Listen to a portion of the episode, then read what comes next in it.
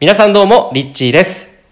はい、ということで、えようやくですね、合宿免許が終わりまして、えーそして終わった次の日にですね、えー本試験を受けて、無事に合格することができて、免許取得できましたありがとうございます。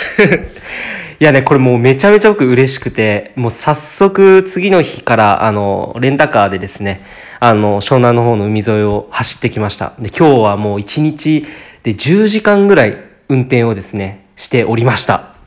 えー、まあそんな感じでですね、やっぱり運転できるようになってよかった。本当によかった。もうね、あの、ずっと躊躇していたんですよ。東京に住んでいるから、まあ車いらないかなって思って。でも、まあやっぱり海外に行くことも多いし、結局、どっかのタイミングで絶対免許は必要だろうなっていうのを分かっていたので、まあこのタイミングで取得できて本当に嬉しいし、実際ドライブしてみたら、意外と好きかもしれないっていうことに気づいて自分のなんか楽しい楽しみの一つをね、えー見つけてしまったような感覚です。でやっぱやってみてよかったなっていうふうに思いますしこれから、えーいろんな世界中のですね田舎とか行ったりとかあの交通機関のやっぱり電車とかタクシーとかにもね限りがあると思うので自分の好きなように好きな時に、えー好きな人と一緒にですねこう車に乗っていろんなところに行きたいなと思っております。はい、ということで今日はですね、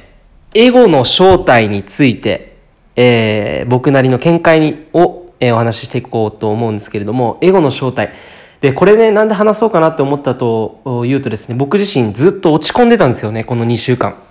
で、まあこれ言うとね、本当に落ち込んでたのって思う人もいると思うんですけど、もうね、ズタボロでやられてました。もう精神的に、あの、いろんなものがですね、こう積み重なって、で、自分自身をこう見失うところだったんですけれども、まあ、えーゆっくりですね、じわじわと、えーそこからいろんなことを学びながら、今もまだね、なんか大きなこと、気づきを得たかっていうと別にそこまで気づけてはいないかもしれませんが、えー一日一日の中で、えー少しずつ少しずつ、えー沈んでいった自分が少しプカプカと浮かび上がってきているような、そんな段階です。で、まあその中でね、えー気づいたことがあったので、今日はそのお話をシェアしていきたいと思います。なので、まあエゴについて、私はエゴ持ってないなって思う人は、あの、全然これを聞かないでもいいいいと思いますし、もしなんか自分の中にもしかしたらエゴってあるかもしれないな、えーあるいは、いや、最近自分、多分これエゴだって分かってるんですけど、なんかっていう人もいると思うので、ぜひですね、まあ聞いていただければなと思います。で、これは僕の体験によるものなので、えー信じる必要も全くありませんし、えーなんかね、それを聞いて自分自身を責めることも必要ないですし、これを聞くことによって何かこう、少しでも役立つことを祈ってます。はい。で、エゴの正体なんですけれども、まあ、エゴってね、何なのかっていうところですよね。で、これはいろんな解釈があるのかなって思っていて、で、僕自身、どういうふうにこのエゴって捉えてるかっていうと、やっぱりね、自分の本質からずれている状態の時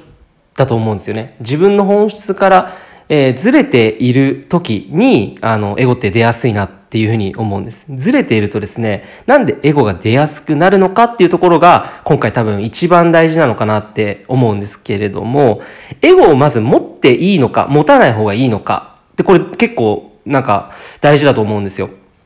ね、エゴってなんかあんまり持たない方がいいなってね、なんかこう、お釈迦様みたいな、こう、仏教的ななんかその、すべてを悟ることがなんかこう、あの、僕たちが、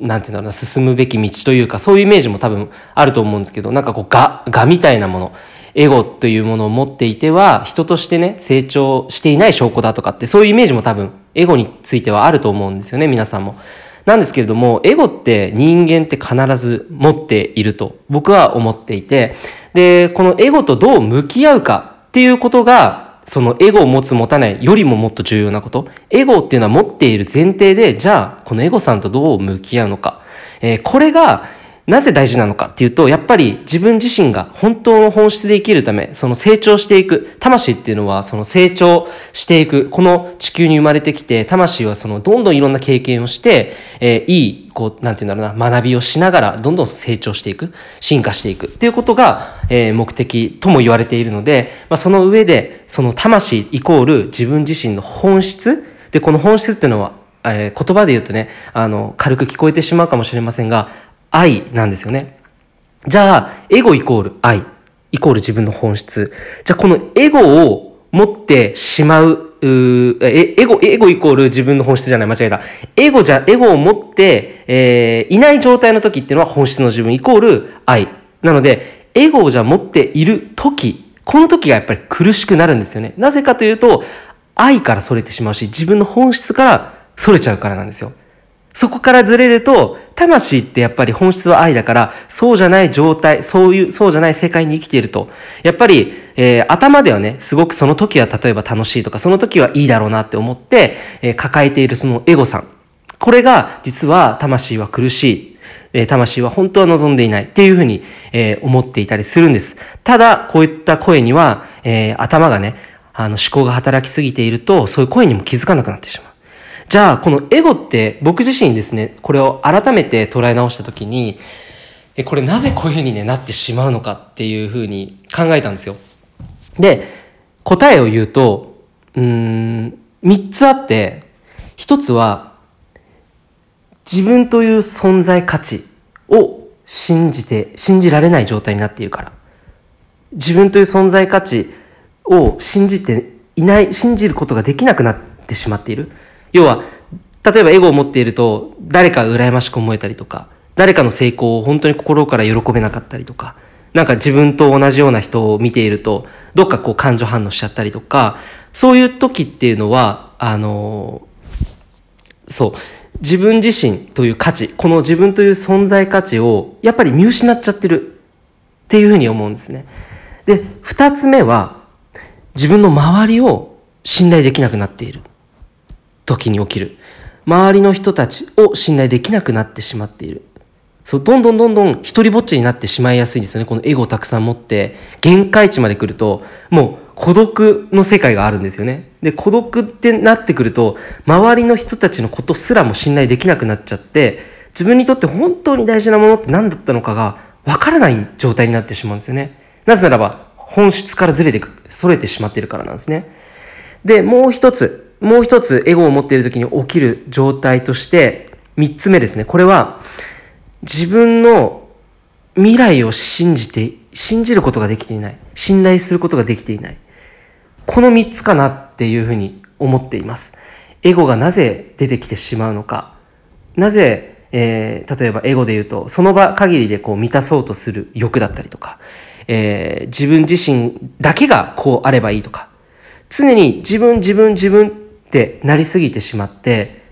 外の、外に広がっている、もともとある自分にとっての宝物が見えなくなっちゃっていて、自分自身という存在の宝物、価値のある存在だっていうことも、まあ、忘れてしまっている状態。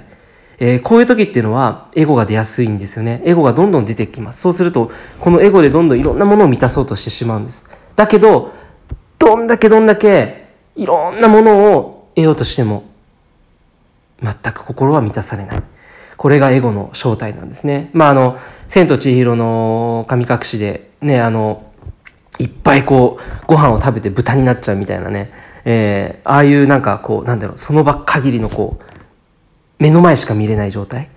で、結果的に自分の本質からずれてしまって、まあ、ああいう姿になってしまうじゃないですけれども、本当にその千と千尋で言うと、本当にその千ですよね、千尋か、千尋か、その子供心というかその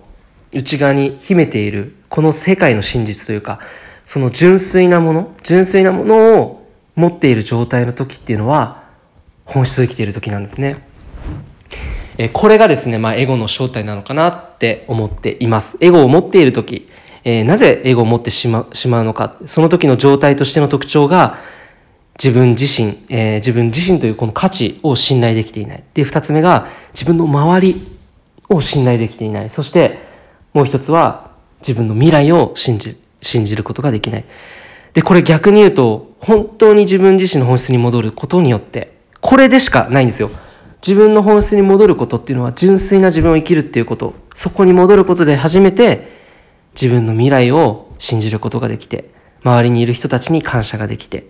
そして自分自身の存在を尊く思えるんではないのかなというふうに思います。はい、ということで今日はエゴの正体についてお話ししてみました。いかがだったでしょうか、えー、少しでも良かったなって思った方は、いいねをしてくださると嬉しいです。いつもありがとうございます。リッチーでした。